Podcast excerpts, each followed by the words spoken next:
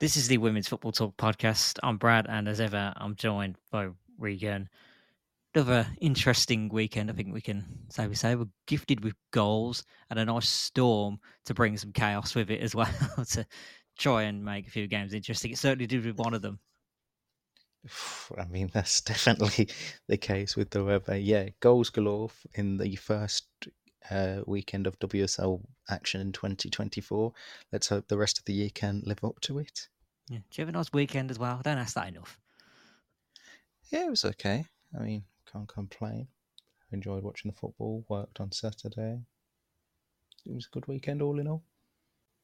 Yeah, I was, I was hoping for some, I was hoping for something a little bit more like, oh yeah, I did this, I did this. I'm like, I did not have. No. I was just staying or watching the amazing action that the, the WSL was bringing us, like live tweeting, all that. Hopefully, people engaged with that. We'll start this week's proceedings, of course. Where else are we going to start it? Chelsea versus Manchester United. The league leaders just ran through United in the early stages yeah. of this one, and pretty much for the almost the majority of it. Even though United, they seem to find their way back into it around the second half. Chances though not being taken, but we'll start on those early stages. They took the lead. Lauren James again was just unbelievable. Another podcast where we wax lyrical on Lauren James. That's sense of deja vu now. Every time we do this. Yeah, I mean, when you, she's putting in a performance like that, though, I mean, you have to uh, be waxing lyrical about her first goal within five minutes. Um, great finish. I think it was just too easy for her. Um, this whole game, not just the goals itself, but she just found out how to attack United's defence. I mean, what I've seen with Chelsea do over the years when they play against Man United is that long ball over the top into Lauren James or any of the other wide players, and it just makes it too easy for them because of how United are trying to set up. Uh, and with Lauren James's pace, it's just easy for her to get in behind United. There's a, we have to, well, I'd praise them. I'd praise her for this. you maybe not so much because I have to talk about her celebrating in front of the away fans for the first goal. It's glorious. It's glorious. I want more people doing it in the WSL. To be fair, some people may not like it, but they they were booing her. So it was fair game. Yeah. They they booed her when yeah. she went to take the corner in the first few minutes. It was like you knew the second she she smirked at them in that moment. It was like, oh no, she's going to make you pay for that. That's exactly yeah. what she did, running towards them, just smiling their faces. what you get. Uh-huh. Yeah.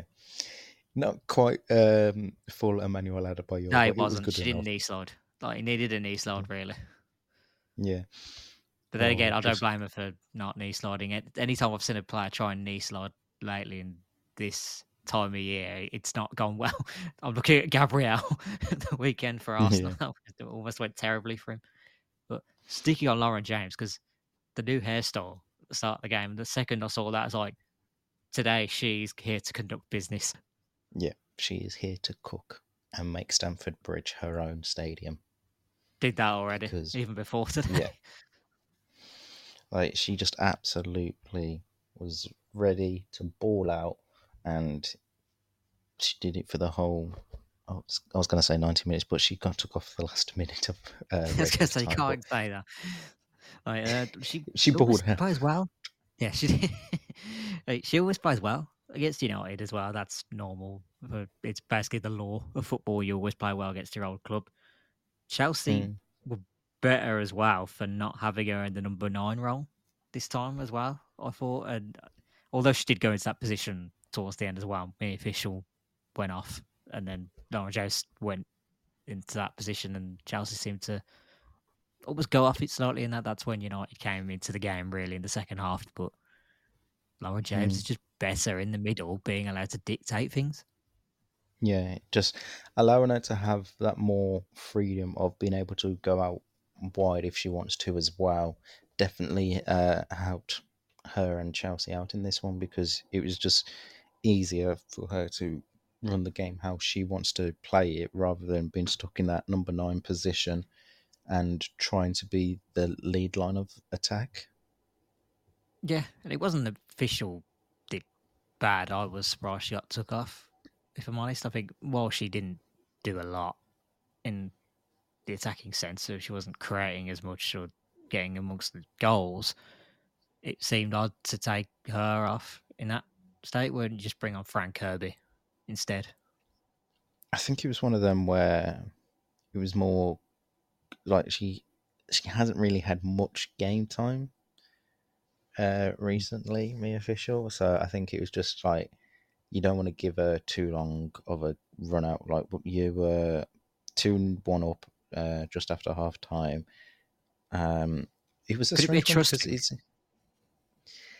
It could be that she is not fully trusted yet, but also I think it's one of them where they've got the Champions League this week, and I think Chelsea obviously still need to qualify and get out of the group stages there. Could that be a reason why she uh, only played 45 minutes or just over 45 minutes?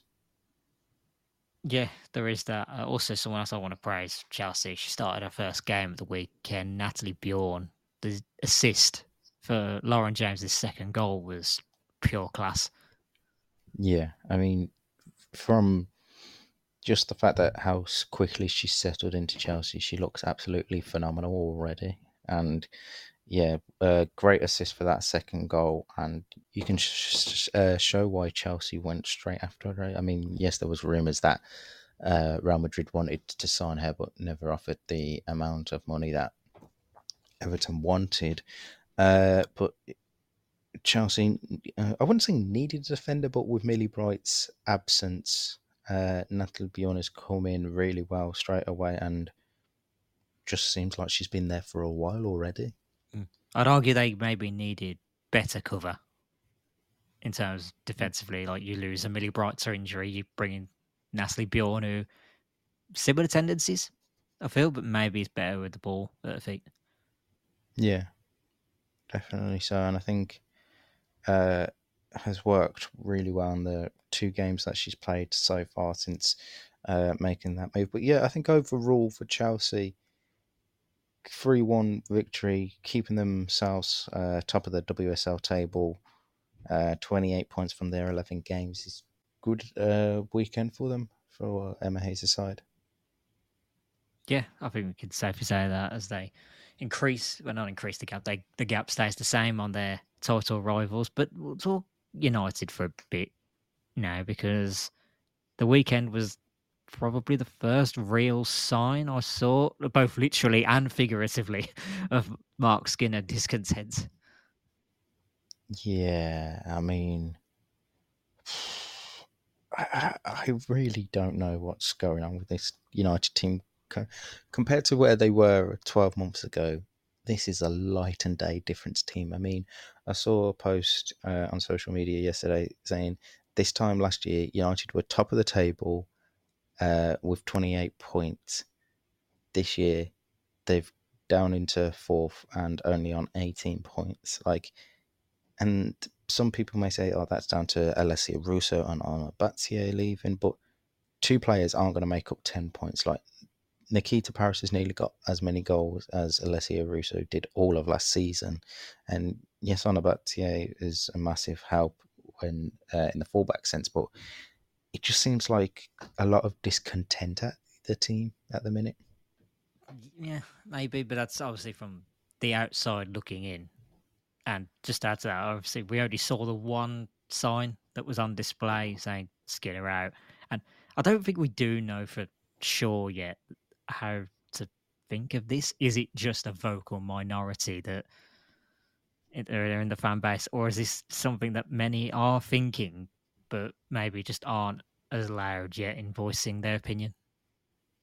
Yeah, I think it's probably the latter, personally. I think it will slowly become more and more like if they get knocked out of the FA Cup or don't progress through to the knockout stages of the Conti Cup, I think those voices will become a lot louder and more prominent because it from a team that finished second less than 12 months ago, you would expect them to have gone on to do better in the league and uh, elsewhere. Like, they just don't seem to have gotten better. They seem to have got worse. And yes, uh, the results aren't there, and Chelsea, Arsenal, Man City are performing well in the league. That's obviously a given with them. But they just, I don't know, they just don't seem to have like a plan B for United. Yeah, I mean, you could question strategy a bit. I just wanted to add, like, Marc Skinner's responses anytime he's been asked about this, I think they've been fairly reasonable. I don't think he's said it a bit too harshly. He's been right. Fans are allowed to voice their opinions. They they pay their money. You do wonder if maybe United fans just need do have to have a little bit of patience. Maybe like everything around that club right now is not ideal. Like they're at a bit of a transition phase with new people coming in who have new ideas as they're supposedly running like football operations, and mm. yet we don't know what's happening women's team wise. And also, the last few seasons as well, strategy probably wasn't ideal anyway. When you think of players who were bought in and then not featured as much under Marc Skinner. At the same time, I can understand why fans wouldn't also feel a connection with him, if you know what I mean. Yeah, I mean, there's been he seems to have like a a favoured personnel of he will always go with this like starting lineup, and no matter how the new signings do. So, I mean, the only new signing you could say he made that went straight into the team and has been pretty much undroppable was uh, Maya Le Tissier from when she joined from Brighton. Yeah. Every other player realistically has had time to embed, whether it's bench appearances or with uh, Grace Clinton going out on back to back loans. Like, start me on that one. we'll get more on that one later because things need to be said. yeah, it's one of them where like we're what the 22nd 23rd of January now. They've made no signings this window so far. I'm like there needs to be something added to this team to get them even with a fighting chance of potentially making that third spot for the qualifying places in the Champions League. And maybe this new ownership or change of ownership has had an impact on it. But they just I don't know. There's something that's just not quite right, and I can't put my finger on it 100. percent Yeah, I think it's also down to like whatever he tries to sell as a manager to his players. Not everyone will connect in the same way. Like, I also think it's the same with fans as well. When they say, well, whether there is that connection, there's not that Emma Hayes like connection with the fan base. There isn't. Even Jonas Eidevall, I think, is probably the better example in this case. Would do mm. do Manchester United fans want to die for Marc Skinner? Not really. I think even those who like no. back him probably wouldn't. Yeah, I mean, it was it was a strange appointment at the time. Obviously, replacing Casey Stoney when she left, um, and then eventually took over San Diego Wave, and then I don't think many were really like behind the appointment in the first place when he got appointed from Orlando Pride. Like he hadn't done anything well over there uh, in the last few seasons. So it was like if you're trying to improve as a team, was Marc Skinner the right appointment to carry on Casey Stoney's legacy or build on Casey Stoney's legacy and make Manchester United an overall better team? Hmm. I guess uh, was it maybe a safe appointment at the time? They were a team that wanted to just establish themselves in the WSL, and they thought, well, he's good enough. It's one where it hasn't fully backfired on him or Man United yet, but I think it's one where you question how long do you take because there was some talk this morning going on about uh, his future and his contract. Obviously, there was a year extended, but I don't know whether do you keep him for another season after this season? Like, what changes happen to make you think you know, United aren't going to be in the same position in 12 months' time? Do you know the vibes I'm, I'm slowly starting to get? I'm getting similar vibes to how I had with Steven Gerrard at, at Villa. Mm. I know what you mean. it's this sense, sense like... of you're trying to do something. I know you are, but I don't see this ever working. Fans are already like turning on you, and you've got a lot to do to really pull them on side. And I don't think you're going to do that. It's this inevitable feeling of it all just crumbling around you. Do you know what? It's more Steve Bruce than anything. That's what it is. It's Steve Bruce vibes at Newcastle. It's like, you're not going to turn this around. You're being kept because you're the safe option right now. And you're not going to take this team any higher. Yeah, definitely. But are United also thinking of like, if we were to let him go at the end of the season, who can we get in? Like, who is available to uh, bring in as a replacement that makes United better? Isn't there the odd one out there saying, well, since he's left, he's done all right. Martin Ho, who was obviously his assistant, he's gone on to pretty decent things. Where he's at now? Mm, definitely doing well over in Norway with SK Brann. Uh, they're looking absolutely fantastic. I mean, we've seen it in the true Champions League. But true with his Lyon team, who haven't lost all season.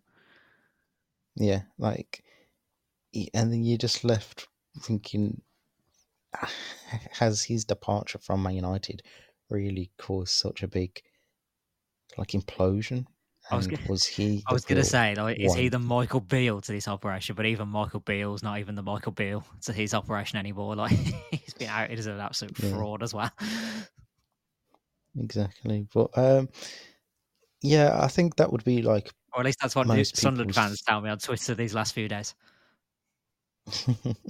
I feel like Martin Ho would be the obvious, obvious um, appointment should United move on from Marc Skinner because obviously uh, they know him and he's having success so far. But would he? Is he able to translate that into the WSL on a regular basis, and could he get these team performing to a level where they can be challenging again for the title? It's one of those where you would think if it happened, you'd have to be backed by whoever's in charge at that point, and then maybe given a season to just be the be a transition run. Like if we miss out the Champions League, go well. We'll come back next season because we'll have the players then. Maybe the transfer window wise, we'll do better and see who goes from there. Mm. Well, I think it's going to be a very interesting couple of months. Obviously, we're still waiting for the full uh, ratification with the takeover of or the investment from uh, Sir Jim Ratcliffe. Uh, and yeah, I think it's going to be interesting to see what impact that does have on the women's side going forward, uh, especially with Marc Skinner's future. Next, I think we should talk about absolute, like real Barclays WSL chaos that happened at the Chigwell Construction Stadium. It's always that place. There's just something around it where it just just allows chaos to breed around it. Yeah. Uh, West Ham three, Tottenham four. Where do I start with this? The WSL gonna WSL. this is like... brilliant. I don't even know what my best moment of it was. I know what my funniest moment was. Kristie Mewis getting the ultimate welcome to England with she's just trying to take a corner bless her. And the wind mm. is so horrific that the ball's just blowing off the pitch every single time. And she ends up taking the corner with the ball just moving.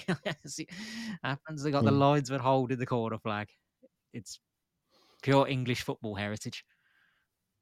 Can she do it on a cold, windy night in Essex? It was Dagenham. uh, Dagenham, Essex way. Well, I, I think, uh, to be yeah. fair, I think we got the answer because, you know, assist as well. He only played a couple of minutes. I thought she did well yeah, good debut for her. Uh, obviously, their big signing of this January the transfer window, which I think caught many people by surprise. But yeah, she fitted in well, and I think West Ham unfortunate not to walk away with anything from this game. Um, there was times where Spurs definitely looked the better out of the two teams. Um, Grace Clinton having what a performance again because it's just what she's been doing since uh, going to Spurs on loan. She's been absolutely fantastic, uh, especially that second goal as well that she scored. Like, absolute wonderful. Yes, the finish is nice, but I have to step in here and put my best Howard Webb impression on and be like, sorry, but I think she, there's an offside there because Amy Turner is very well in the way of Mackenzie Arnold. And I think if there was VAR, oh, yeah. that's offside. Absolutely. 100%. Uh, it should have been uh, ruled out, but I'm not taking anything away from Grace Clinton or the finish because as a United fan, of course, you're not. She can't. Do... You're just too jealous right now that she's performing for Tottenham and not and not you. Yes. Also, the fact that it was just a fantastic finish overall. So I was like, uh, VAR. Was some good goals in this game, to be fair. Like Tottenham were just allowed to oh, yeah. score from outside the box in most like occasions. Yeah, just score bangers on a regular basis. But yeah, um,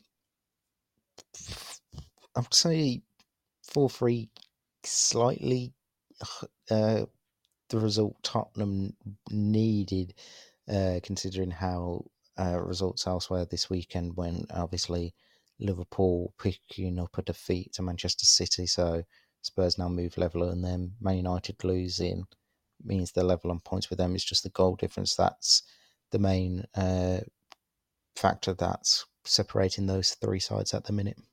Yeah, I was good. Are Tottenham the most fun team to watch in the WSL right now? Because their mindset when it comes to defending is just it's gifting us goals anytime we see them play, and also their attack when it does get firing, it, it's lovely to watch. I think. Oh yeah, definitely is.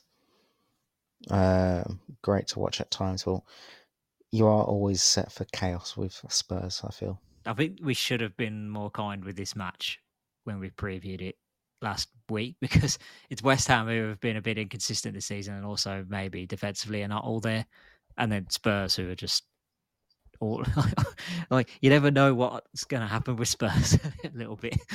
Yeah, it's pretty very much like all or nothing type of game. Like it was either going to be a boring nil nil or everything and anything that could happen did happen type of game yeah, uh, uh, it was a fun watch. Go and watch the highlights if if you want to do that. We'll talk next. Manchester City five, Liverpool one. Another destructive Manchester City attacking display. I thought, yeah. Bunny Shaw hat trick again.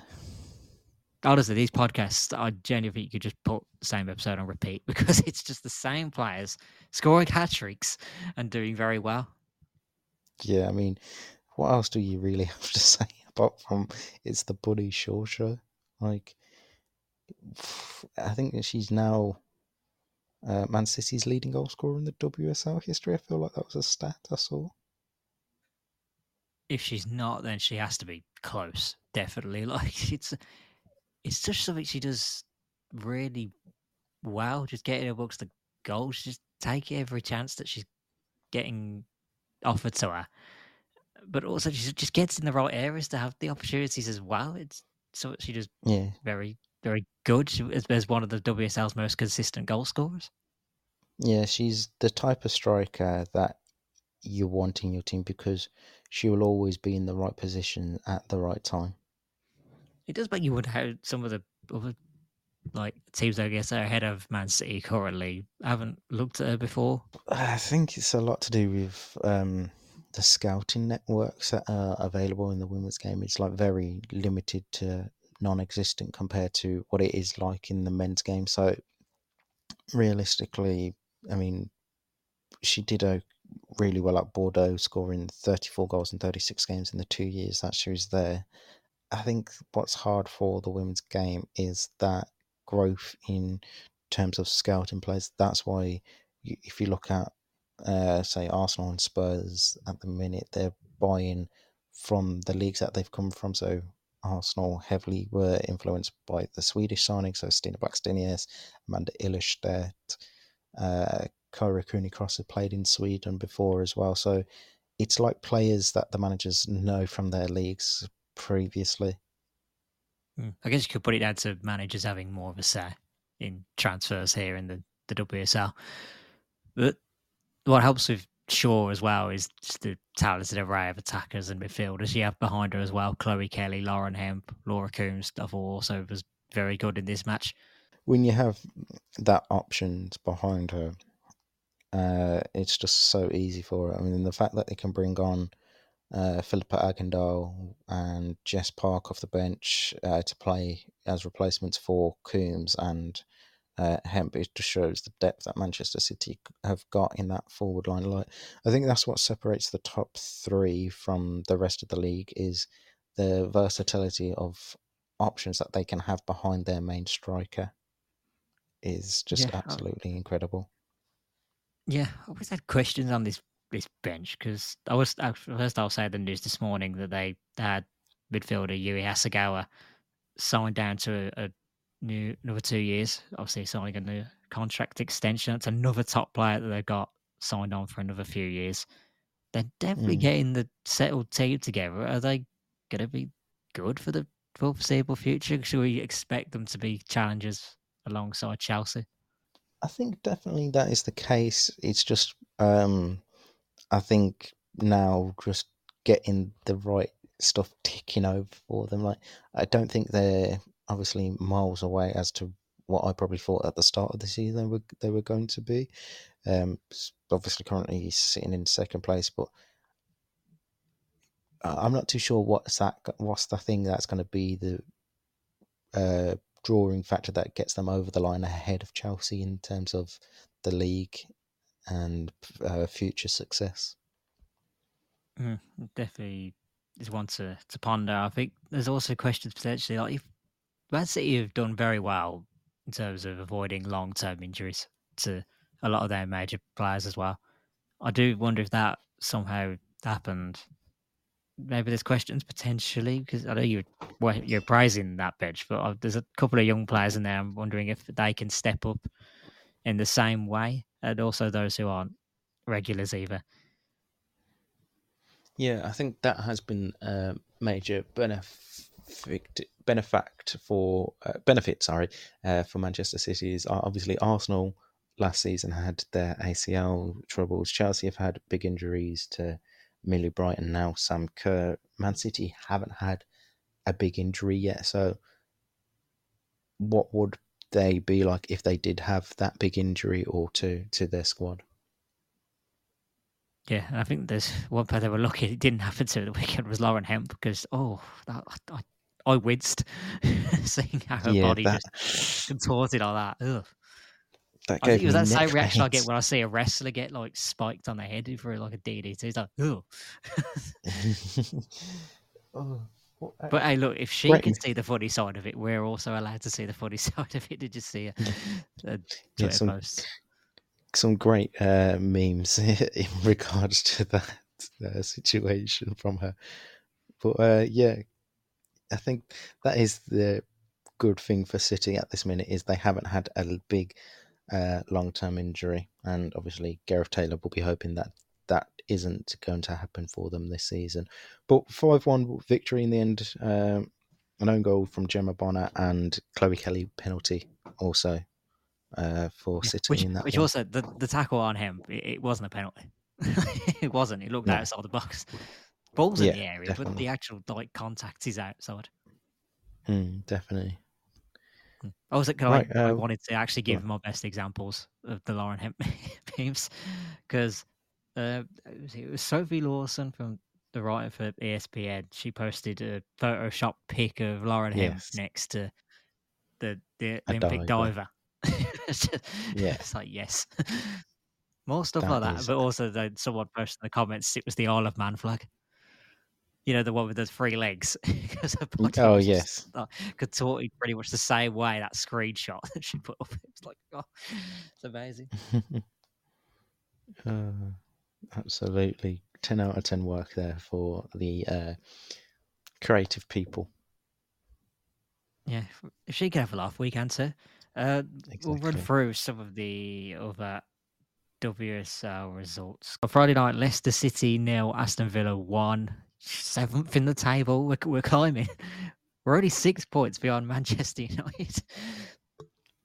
what a performance from Daphne Van Domselaar, though. Finally, like that's what I've been expecting from Daphne Van Domselaar. That's my Dutch goalkeeper that I knew. Yeah, still concerned Rachel Daly's the only one scoring goals though. Like if it's not her, it's Adriana Leon. Like I want things to happen from other players. Yeah, I mean,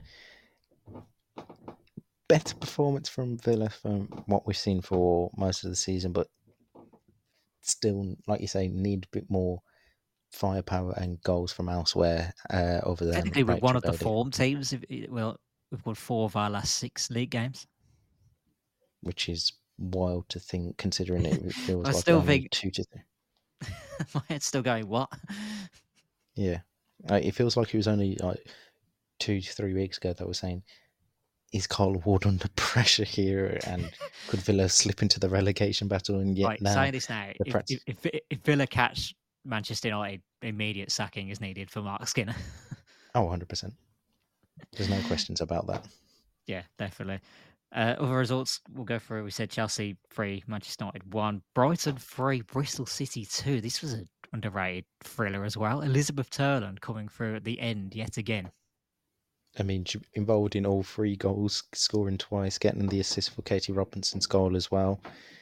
It's just what she does. Like, she's one of them players. Like, I would love to her in a Man United top because she would be absolutely fantastic. Like, she's a proper striker striker. I feel like it would be the kind of player United should look at. Age as well, I think, is a good thing. A lot of long term yeah, potential there as well. Also. Mm uh, what was I say? I felt for Bristol City, they came back twice in this one. Yeah. At that point, you're thinking, oh, we've been hard done by here, but yeah, it, it's still a long road to go. They're not completely out of it. West Ham, obviously, losing keeps them with a chance of staying up. I, I still back yeah. I mean, the thing that's separating West Ham and Bristol City is just uh, the goal difference, three goal difference in favour of West Ham at the minute, who are on minus 14 to Bristol's minus 17. But yeah, it's uh, going to be um, big second half to the season. We said it the other week. How are these teams going to do, do against each other? And just a quick look ahead to this weekend. Bristol City are playing West Ham United uh, on Sunday, so that could be the relegation six pointer right there. Yeah, that definitely is feeling massive in the context of the entire season. I've realised I skipped Arsenal beating Everton by two goals to one. I'll be honest, First half, yeah, decent. Arsenal dominated it and went ahead. But then the second half was absolutely terrible, and I couldn't be asked to talk about it. I was going to say nothing. Did anything really happen in that second half? I, I've seen nobody talk about it whatsoever. I've, I've like, no one was spoken about the game at all. Like Bethany even the Arsenal scored... are like, oh, do we have to?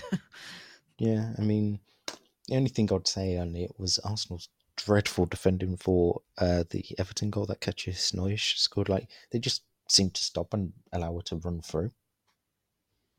Hmm. Still concerns like, around Arsenal like not finishing any of their chances. Yeah, I mean, Russo's just not looking fully clinical yet. Like, is it a confidence thing? Whole, the whole thing with Arsenal is they've got so many attacking options. You can't figure them all in. It just leads to a lot of confusion. Yeah, I'm like, it's it is a very strange one in that sense. Like you've got Mead, Miedema, Foord, Russo, Blackstenius. I generally think uh, Arsenal are better when Blackstenius plays. Oh yeah, like she's offers something so much different to the rest of that forward line that they have. It's unreal. But of course, someone like Vivianne Miedema just on the bench ready to come on, but I think you need her as well, playing more to offer what she offers. But it's so hard when you then have Beth Mead, Caitlin Foord on the other sides, and then there's Frida yeah. Maanum at the, uh, as well. They've got too many good players. Yeah, they've got too many options. and well, there's nothing wrong with having too many options if it works, but it's not working. Yeah. Yeah. Well, it's working in the sense that they're third in the league or joint second. Yeah, no. look it that way. They're but not Manchester United. Yeah, but they're not finishing the chances off as well as they possibly could be. Yeah, and uh, believe that's all the WSL games I think I've talked about as well. Yeah, we covered yeah. Man City, Liverpool, and then West Ham, Tottenham. Yeah, it's the WSL mm-hmm. chat pretty much done. Should we just go for the games at the weekend? I think it's best. Yeah, Brighton Chelsea's a half five kickoff at the on Saturday. That's that feels very men's like. yeah, it's interesting. Yeah, and then I've just realised this Sunday it's the women's football talk derby. yep, I saw it last night because I was uh, updating the fixture graphic. Uh, yep, Man United Aston Villa uh, is the 12 p.m. kickoff on uh, Sunday, and shame we're not uh, going. If United, if United were to lose that, the boos are going to be ringing around Leigh Sports Village. Yeah, God, I'd love us to like put in our best performance of the season in that one. Uh, the other games, Everton versus Leicester City's at half twelve, and then the bottom two facing each other. Bristol City against West Ham's at two o'clock. It's also Tottenham versus Man City at two o'clock. That should be interesting. I feel like Tottenham are hopefully after revenge after the thrashing that Man City gave them last time. And yes, the seven nil thrashing. Yeah, but then speaking of revenge, half forwards Liverpool versus Arsenal. Arsenal are desperate to seek revenge. Mm. Miri Taylor's only goal of the season.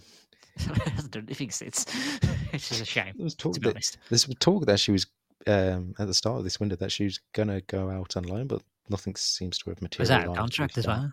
Isn't she? So yeah, don't know what's happened there. I guess it's just a case of have better options as well. Mm. Never really spoke about Liverpool much for Man City. That's twice now against the top two. They've been battered a little bit. Yeah, I mean, um, going to be a bit boring for Matt Beard. Two five-one defeats to the top two sides. Um, but I think it's one of them where you kind of expect Liverpool to lose them type of games. Maybe not in the style that they have lost them, but as long as they're picking up the points elsewhere in the table, I think you can't be complain, uh, complaining too much. I mean, 18 points off the 11 games has them uh, joint fourth. Uh, zero goal difference. They scored 16, conceded 16 this season. Um, I think we'll slowly see improvements as the season goes on and into next season, especially with Sophie Roman Haug. I think she's still a class forward and will definitely improve uh, as the time goes by. Yeah, uh, so that's it for the, the WSL chat. There's still two things we want to cover just a little bit before we finish up. Sam Mewis has announced her retirement. I'll be honest, I came into women's football a bit too late to see how good she was. I've already have seen nice things said about her as a person and her quality as as a player. Yeah, I mean, the last couple of seasons have been really hurt by injury. Um, late, well, 2021 onwards after leaving Manchester City when she headed back to the United States. But before that, absolutely one of the best midfielders the USA have had, and like she was just known for her physical prowess. Uh, her height definitely was uh, a help for her, and just overall ball control and passing ability she had was absolutely fantastic. I mean, she retires as a World Cup winner in 2019, won three NWSL titles, two with the North Carolina Courage, one with the Western New York Flash. Uh, bronze medal uh, back in 2020 was ranked number one on ESPN's 2021 list of 50 best women's soccer players. Like she was in the WSL Team of the Year for when her short period at Manchester City as well. Like she was such a great midfielder, and I think it's such a sad way for her career to have ended with uh, so many injuries and little game time over the last uh, two to three years. Um, but yeah, absolutely fantastic midfielder and uh, one of the greats that uh, the US have been able to produce over the last 10, 15 years.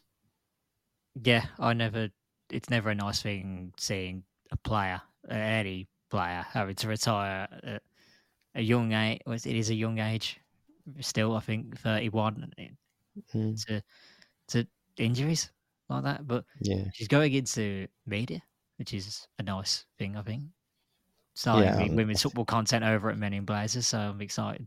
That should be pretty decent. I think it was kind of expected as well because uh, she had a podcast with teammate uh, Lynn Williams. Uh, so, and I feel like she did a lot of media stuff with Men in Blazers during the uh, Women's World Cup as well. Yeah, I definitely have seen her in a few stuff as well. So yeah, so all the best. Think, uh, definitely so. Yeah.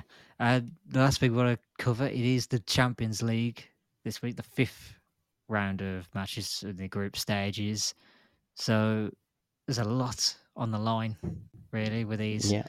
with these last few these last few games. I was trying to keep. That's right. My laptop hates me. It's just clicked off it for no reason. okay, I'll run through the fixtures. That just does that, just randomly.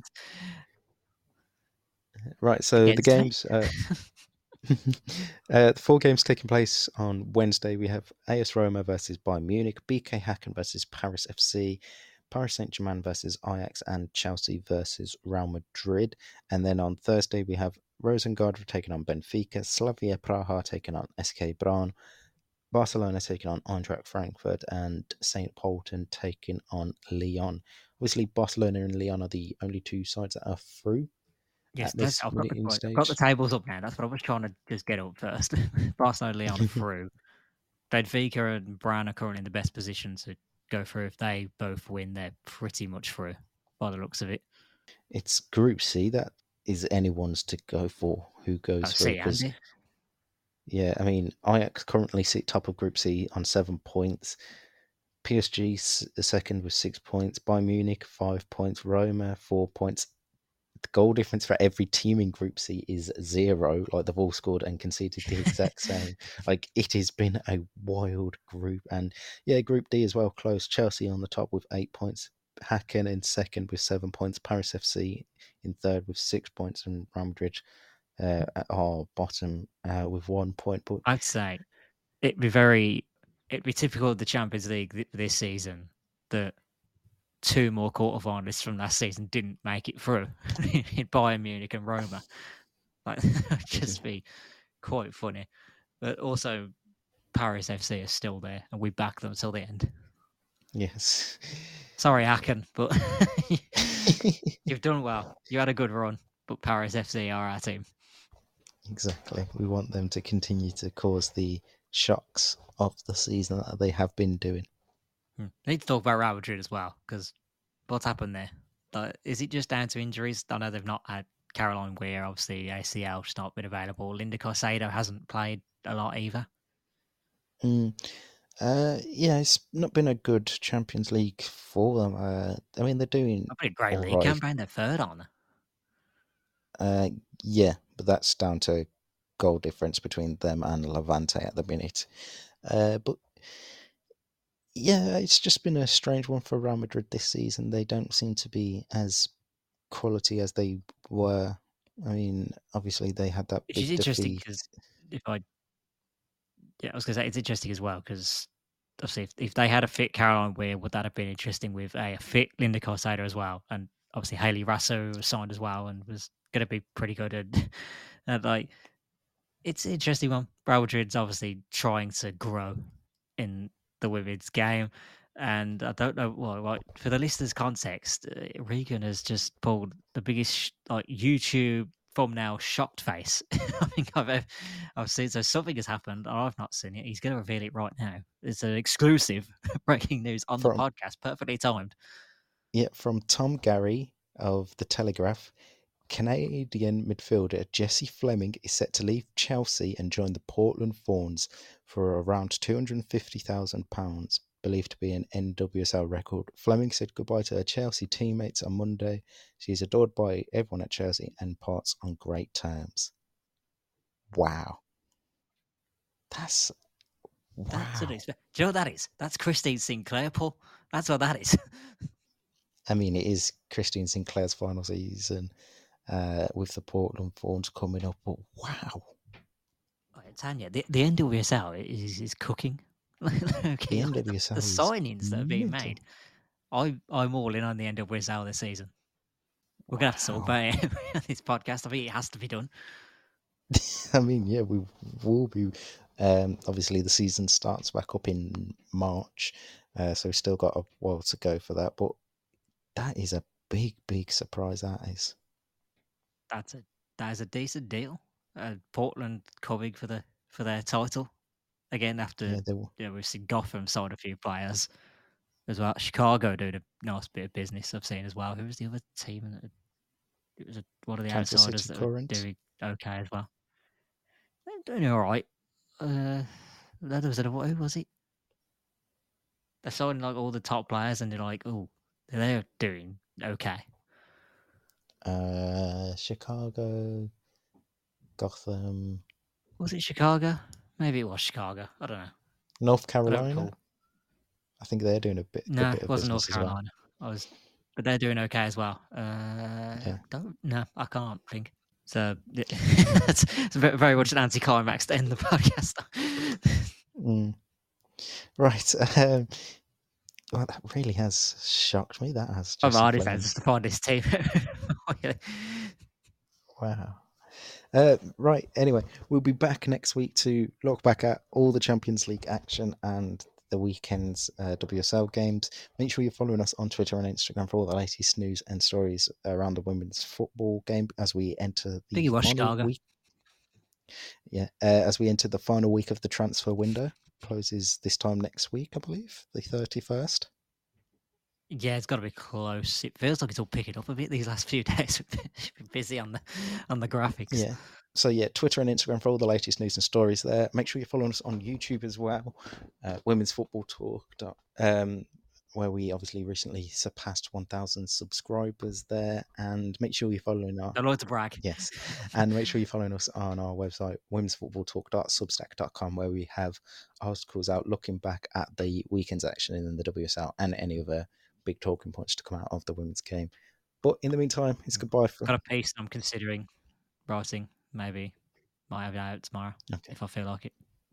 Nice little teaser because even I don't know what you're talking about. I just thought of it. I thought mm, I'll do it. Okay. well, let's make sure you are subscribed to our website so you can be the first to see what this potential article is from Brad. But in the meantime, we will see you next week.